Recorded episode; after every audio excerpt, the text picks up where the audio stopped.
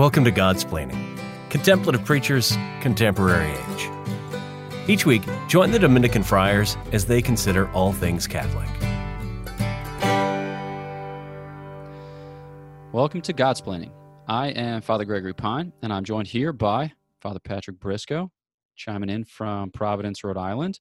Uh, so, Providence is entering into its long eight month season, known affectionately as winter, alternately known as hell. Uh, how are things up there in Providence, Father Patrick? Yeah, we're just around the corner from February, so no, the leaves. Um, you know, the leaves have been more muted this year. And by people who know stuff about this kind of thing, they tell me it's because there was a drought this summer. I was sort of intrigued to find out there was a drought this summer. I mean, mm-hmm. like I knew, I knew there were, I knew there were big fires in California. That's been something that I've been praying about, actually, seriously. Um, but I did not realize that there was a local drought, and now, now, now it's the talk of now it's the subject of much discussion. Everyone's talking about, oh, there was a drought, and that's why the leaves have not changed, you know, and as are not as remarkable in their color. And so I just sort of nod my nod my head as if like I knew something about this. Um, also, not being a New Englander, the leaves aren't not that important to me. Mm-hmm. Um, I have, however, I have, however, embraced iced coffee, and I drink it even when it's cold out. Um, mm. Which, upon my arrival in New England, I thought was an insane thing um, but it turns out is actually quite pleasant. Mm. So, yeah, Father Father uh, Bonaventure was telling a story when uh, he was working at the chaplaincy at PC a couple years back. He was the uh, I don't know, he was the chaplain for one of these Habitat for Humanity um, mission trips, I guess, to New Orleans right. during Christmas sure. break. And oh, so that's a big trip, our NOLA trip. Yeah. Okay. So I guess that the students broke up into two squads. You had the men staying at one place and the women staying in another place, maybe like at a parish or some whatever. There's somebody's house. But um, you know, each day they'd go back to the respective houses, and then they'd reconvene for mass, I guess, in the morning. Uh, but everyone would go to mass, or maybe it wasn't mass. Well, they were keeping the fast. Don't be scandalized. Um, they were going by way of Dunkin' Donuts each morning. And at one point, Father Bonaventure was saying that he and his squad, I think he was with the men, that they showed up at uh, Dunkin' Donuts. You know, a bunch of them get iced coffee, and uh, the lady there, she's like, "You wouldn't, you wouldn't happen to be part of a a bigger group, would you?" He's like, what do you mean? Uh, he's like, well, we just had a group come in and all of them ordered iced coffees, and uh, we don't really get those orders too terribly frequently. He's like, let me check. So he texted the other people. They'd been there like eight minutes beforehand. Uh, right. So a characteristic identifier of a New Englander is that you order iced coffee, come what may, regardless of season or setting. It's iced coffee time. Um, yep. It is, however, it is, however, officially pumpkin flavored season. So mm. you know that that's very nice. It's back. yes. Um, and if you're chai tea, you're just waiting for, you know, the next season. So that way you're back in vogue. But don't worry, you get nine months of the year. Pumpkin spice only gets three. Um, I think we might actually post this episode in like December. So all of this will be just a, a delightful reminder of what has passed, been lost to you, but that you can rekindle the flame of in this here nostalgic season of live podcasting with mm-hmm. Godsplaining. That's right. Um, more more time travel. That's it. Yeah, we we specialize in time travel. Uh, so, here on this episode, we're uh, doing our best uh, to make sense of suffering, which is a bold claim at the outset. Anyone who, who claims to make sense of suffering probably should be tarred, feathered, beaten, roundly mocked, and then uh, subsequently listened to, should you care at that juncture. So, we recognize it's, it's a kind of fretful thing, especially for the young, for the inexperienced, but you know, we approach this mystery with a sense of fear and trembling and with a sense of kind of reverence for your own experience of suffering. Uh, but Father Patrick, I think you know the, the hope here in this episode is maybe to talk through some ways for people to think well about what they're experiencing, and so as you know, kind of better to hear the Lord's voice. But maybe just start us off. What are your What are your thoughts about the theme? Right. Um, I think I think if we're going to address this question seriously, we have to think metaphysically, and we have to make sure that we're thinking metaphysically as Christians. So, one of the fundamental Christian claims is that God made the world, the world was good, and then someone broke it. Um, and if we're not if we're not realizing that the kind of fallenness of life that we're experiencing is ultimately a consequence of sin, then we're not accepting the, the basic premise of the Christian claim about the origins of the universe and its subsequent um, and its subsequent brokenness. Uh, G.K. Chesterton is fond of saying, right, Father Gregory, and here I'm not going to quote him exactly, but he's fond of saying uh, that one of the most obvious things that you can see about the world is that there is sin. Um, and uh, I think that I think this is very true, right? You look around the world, and you don't have to you don't have to look far to see signs of of real human suffering and a brokenness. And I think that this Christian metaphysical claim, namely that the world was originally created good and is marred by our sin, is often overlooked. So, uh, for example, when we're having conversations about racial injustice or about um, what what is the source and right path for our body politic, or a- any kind of question where we're asking about what is the best course of action for a society, um, as Christians, we have to approach this with some fear and trembling, recognizing that part of part of what we're part of what we're approaching is um, is is the brokenness of the world and recognizing that uh, that the Lord is going to give us certain graces to to bear and address that. Yeah, no, I think that um, it's good to kind of begin with that distinction between what the Lord's perfect will calls for, and then what the Lord permits. So you know, Saint Thomas dedicates some discussion to parsing this issue and uh, it might seem complicated at the outset, but we can illuminate it with some helpful analogies. So St. Thomas will say, you know, picture you live in a town, and let's say that town has some lawmakers, it has some judges, it's got you know a magistrate, and um, we would say that the, the the people who are in charge of that town, the governors, that they will the good for all the people who live in it, right? So they they they will the common good of the body politic. So they want people to enjoy sufficient resources, you know, for their for their bodily life, for their material life. They want to support the family. Um, they want to secure growth and virtue and tranquility of order, etc. All these things. But now let's say that like one of the citizens commits a capital offense. Let's say that he commits a murder, and it's proven according to legitimate means, and uh, it's maybe he even admits he he confesses. Now, now, what does that magistrate will for this particular individual? Well, he still wills the common good of the whole polity, um, but it's also the case that this man needs to be punished, right? And it's not because the magistrate is vindictive, but it's because justice has been disrupted and that justice needs to be restored. Mm. So, on the one hand, you want to reform him. On the other hand, you want to deter other people from doing similar things. But on the other hand, there's there's a place for punishment. And so, we would say that his perfect will entails that everyone have equal access to these resources, right? That they um, have a have a kind of experience of full and fruitful flourishing. But now with this this guy, he's going to go to jail, or you know maybe he is put to death. Uh, and so for him, it it just looks very very different. And I think that when we talk about the effects of sin in the world, we have to recognize that it's um, it's not God's perfect plan for the world. It's not that God set about at the outset saying like, let's just jumble things up, baby. Going to make a bit of a nightmare for all those people involved.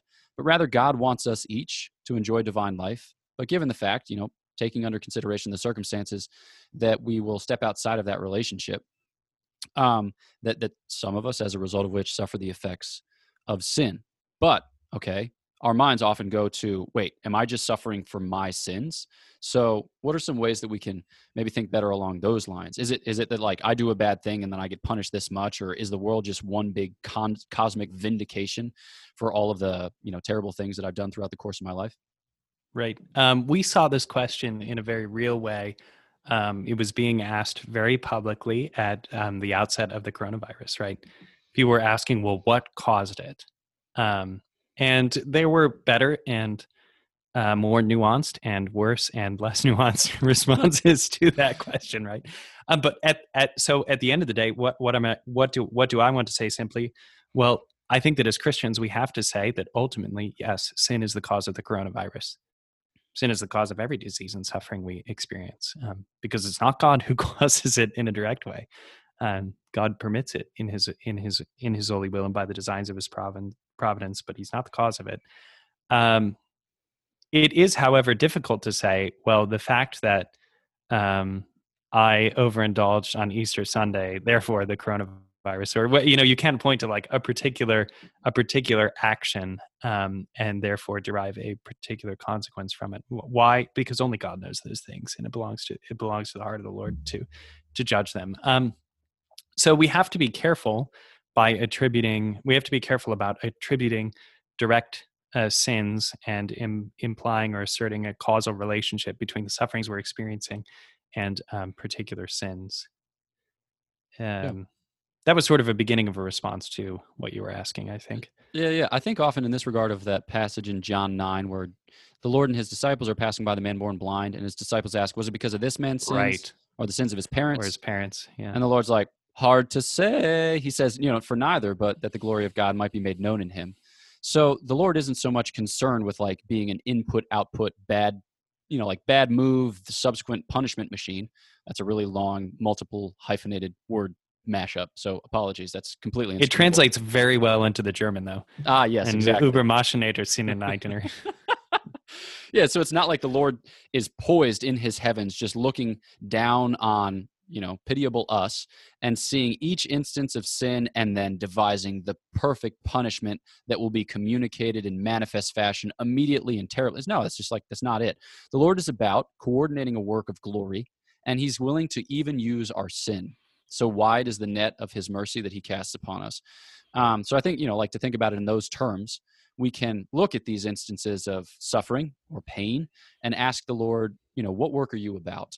Or how is it that I can seek your face in the midst of these trying circumstances? So maybe You've with got- that, oh, go ahead.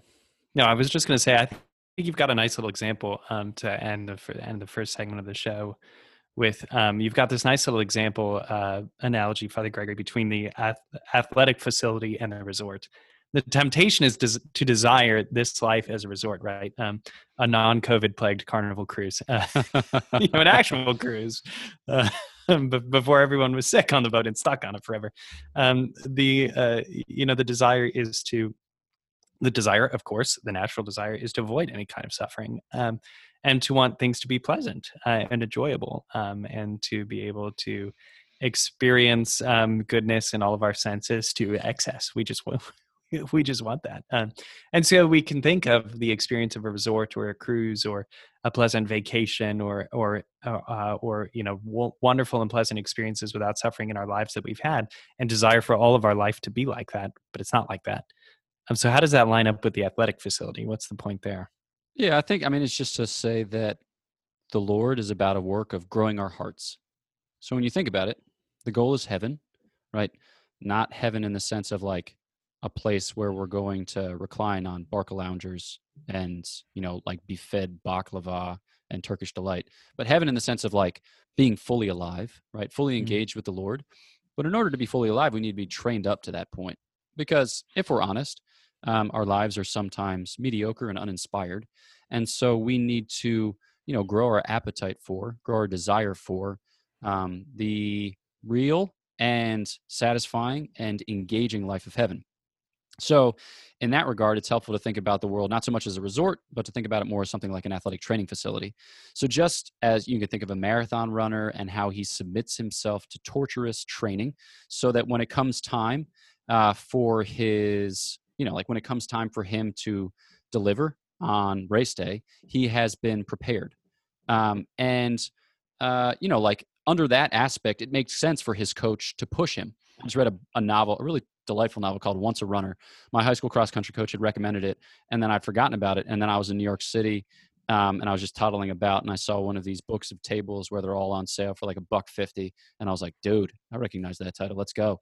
Um, but in it it recounts a, a fictitious story of a runner named quentin cassidy at some nameless southern university and he's a miler and it, it talks about at one point he, he drops out of school and just devotes himself wholly to his training uh, and he's got an olympian as a coach and at one point he's doing repeat quarters right so you're running a quarter mile 400 meters at the pace where you're going to run uh, your, your mile so you're dropping whatever 58s 59 so he's, he's cruising Mhm. along and he does 20 of them okay which is a lot it's a lot a lot a lot and at the end of that workout uh, his you know he's toddling off you know to his uh, to his RV or his trailer or whatever. And then his coach doesn't leave the track, the grass track that he's mowed into this big plot out in the woods.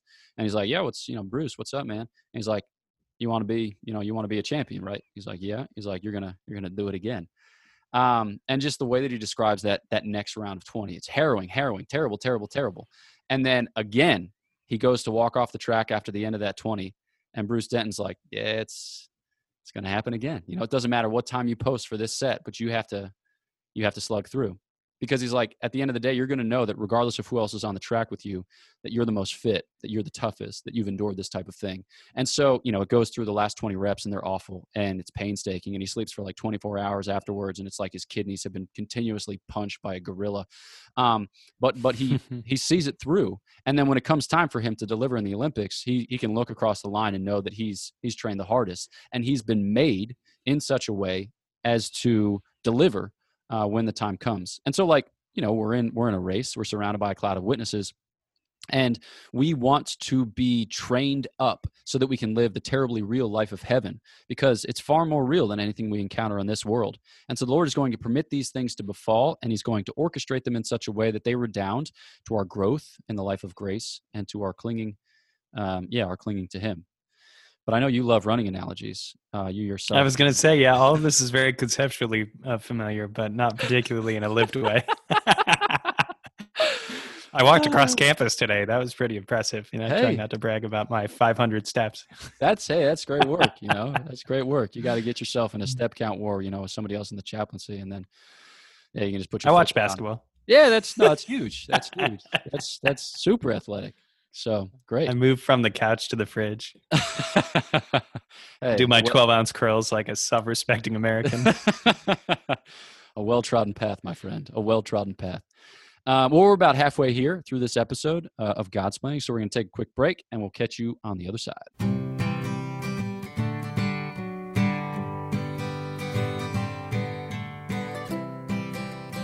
This is Godsplaining Get up to date on all our latest episodes at opeast.org slash godsplaining.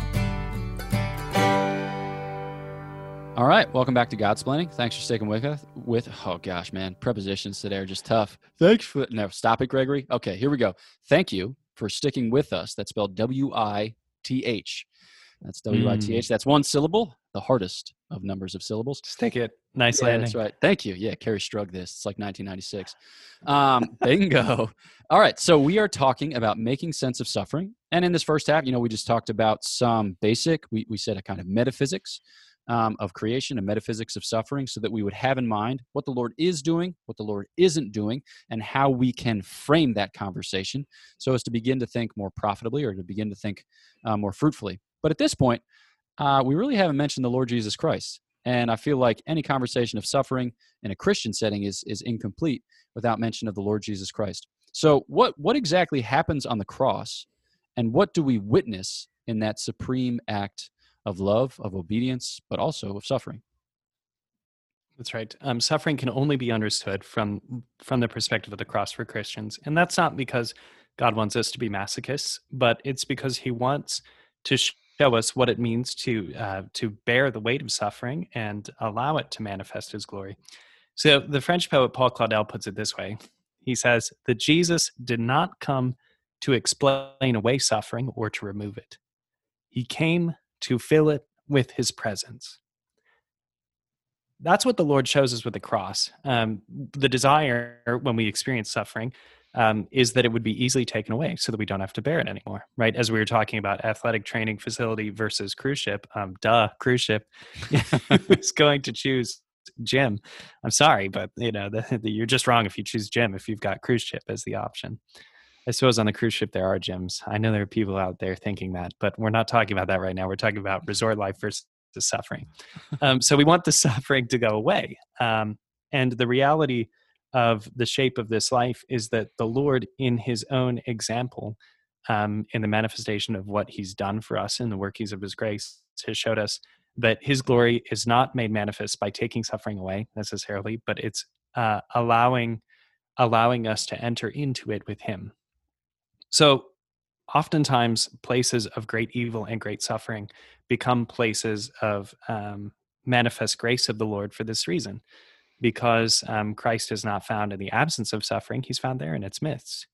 So we can think about places of horrific evil like Auschwitz or Dachau, um, two of the Nazi concentration camps, and understand them to be sacred places because they are also in the midst of that suffering places of incredible glory. Um, the deaths of great saints like Teresa Benedicta of the Cross, of um, uh, Maximilian Kolbe, of, of countless others um, show us uh, show us a kind of Christian heroism in the midst of the camps. Um, so I think that's the first thing to understand that God God does not respond to our suffering by taking it away, um, but He nor does He really give it meaning. The point is not to explain it away, but to find in the midst of suffering Christ. yeah. No, I think that like when you think about uh, the shape of the incarnation, what's the Lord doing? Right, He's taking to Himself our human nature, our whole human nature. Right. So maybe you've had the experience of suffering something, and you've suspected that um, that experience was foreign to God.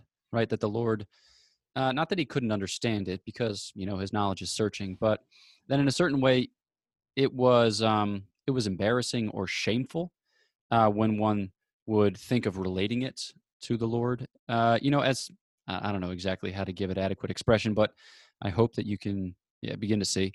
Um, but but when the Lord takes to Himself our human nature, He takes all of it, right? So He takes body and soul. He takes you know a mind. He takes a heart. He takes our our emotions. He takes the defects that we incur with original sin, right? So He hungers, He thirsts, uh, He feels pain, right? He um, He weeps over the loss of his friend or the fate of Jerusalem. Um, he suffers bodily death. So our experience uh, is not foreign to the God man. The Lord Jesus has taken it to himself. He has suffered it, but he's done it in such a way that one, you know, he communicates this this wealth of salvation, uh, but also he bears it up to God. So he draws near to our condition, right? But then he draws our condition into the life of God. Not to say that God changes or anything like that, or to say that that God himself suffers in his divinity, but that our humanity our suffering humanity finds a home in the Lord. And as a result of which, we have the confidence that we can meet the Lord there. So we're not alone, right? We're not left to deal with it according to our own resources, but rather the Lord proves himself generous in uh, kind of like living and moving uh, in us and in our members. Paul gives us the foundation for that interpretation in Colossians. He says in Colossians 1:24, "I rejoice in my sufferings for your sake, and in my flesh I am filling up what is lacking in the afflictions of Christ on behalf of his body, the church. This does not mean that there was something defective in the sacrifice of Christ. Uh, the cross, of course, is the is the perfect sacrifice, the once and for all work of our redemption.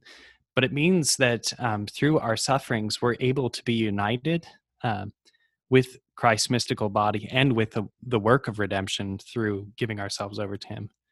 Um, Father, the part the part that we haven't gotten to yet in the episode is that Father Gregory and I are living this in, in a really personal way right now. Um, and his eyes just like open wide because I'm going to make him talk about his own life, uh, and and that's fine and it's beautiful. Um, so uh, my my mother has been diagnosed with mantle cell lymphoma, um, and her particular her particular condition is very serious, and we don't know how everything is going to play out for her. Um, right now, she's undergoing um, a series of treatments at um, Cleveland Clinic.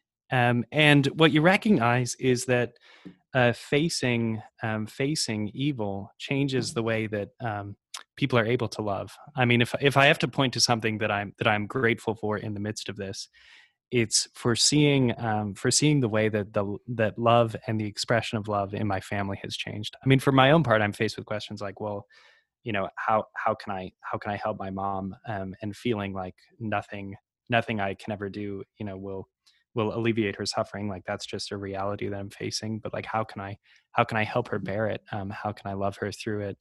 Um, and then being moved by the ways that so many people have um, have participated. I mean some of it's small right? Like all the neighbors on my parents street put green ribbons on their mailboxes um, to, sh- to show their love and support for my mom and other things are very beautiful. Um, like the fact that my sister and brother-in-law picked up and moved across the country um, to move back home to uh, to take care of my mom and to be with my parents. Um, so there's a bearing of suffering that that changes us, um, and that's part of what the Lord that's part of what the Lord is doing in the midst of this. Yeah, yeah. Well, as Father Patrick uh, gave indication, my mother was diagnosed with pancreas cancer. It's probably about 13, 14 months ago now, which is wild because it's something like 82% of folks who are diagnosed with pancreas cancer uh, die within the year. So already to this point, uh, my mom is just soldiering uh, in a way that's pretty impressive.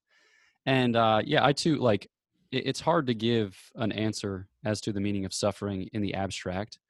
right? I think John Paul II says in Oh, yeah, neither of us are interested in that. You know, Yeah, that's not what the project is. and I, I don't think anyone really is. Um, Yeah. I, th- I think often there's a line at the end of Salvifici Doloris where St. John Paul II says that it's like Christ does not answer this human questioning about the meaning of suffering once for all or in the abstract.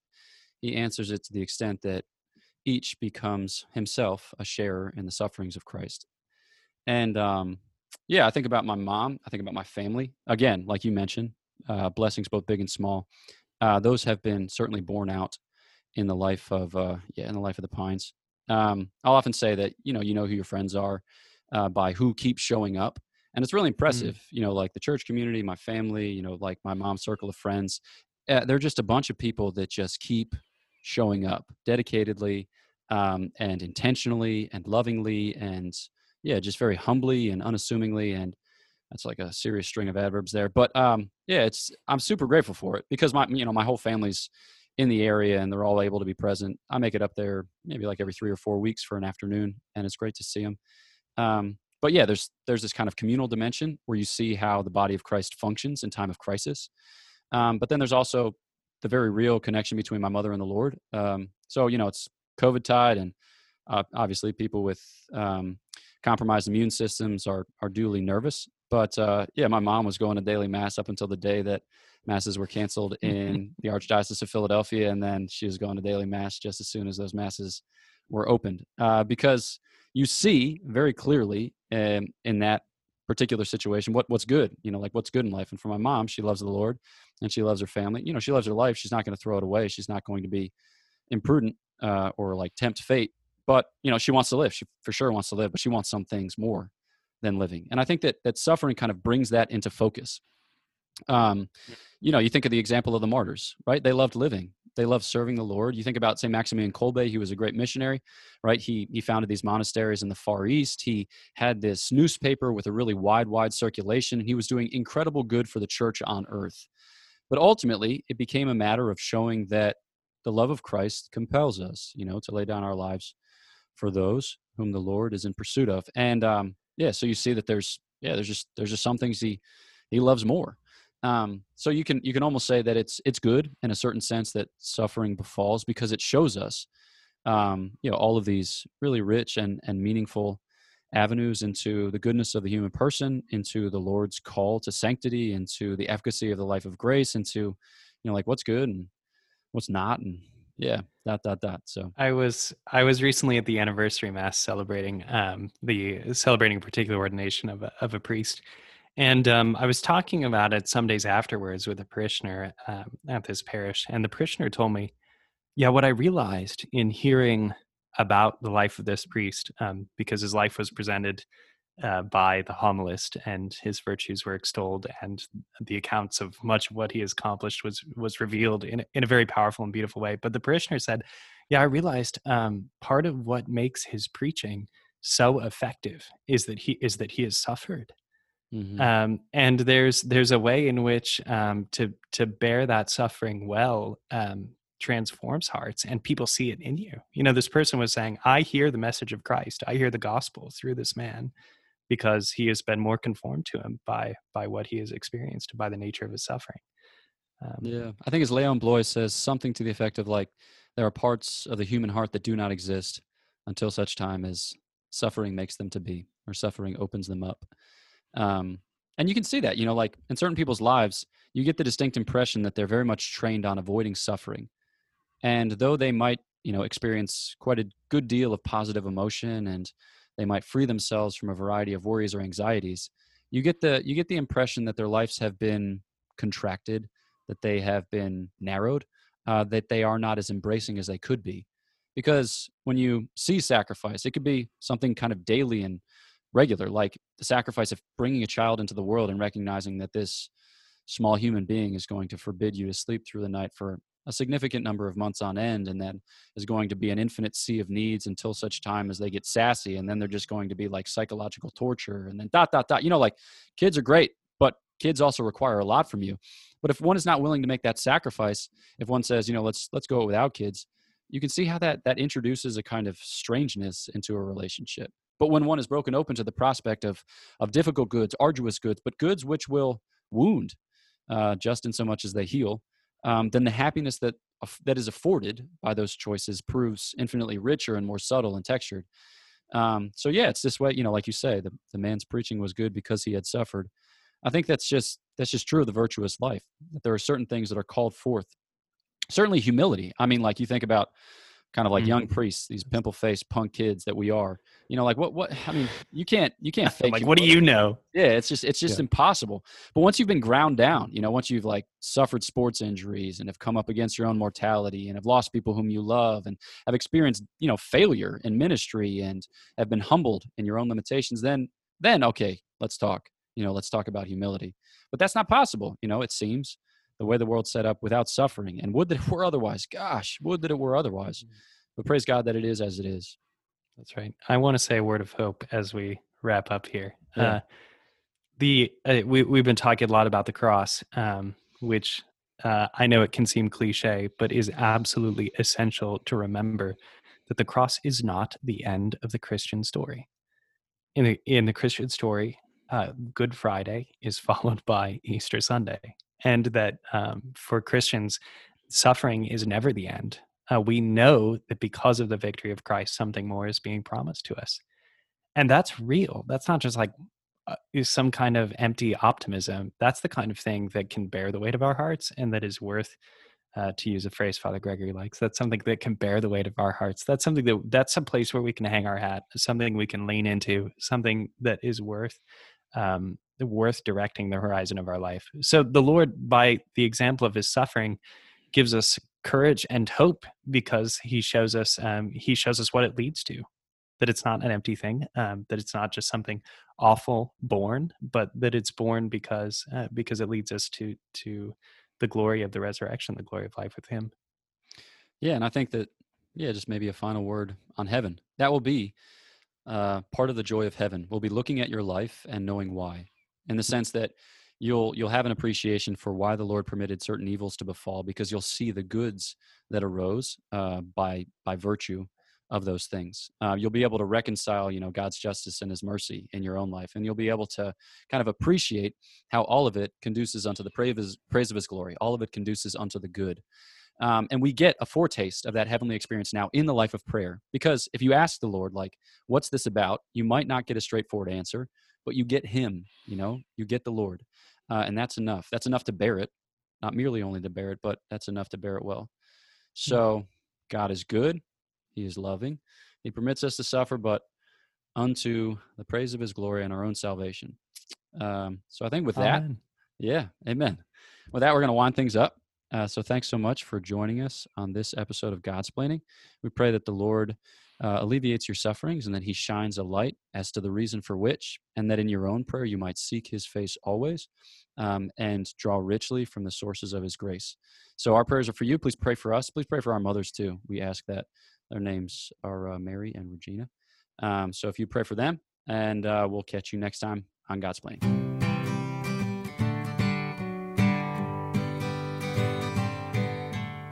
Thanks for listening to Godsplaining, a work of the Dominican Friars of the Province of St. Joseph. Visit us at opeast.org.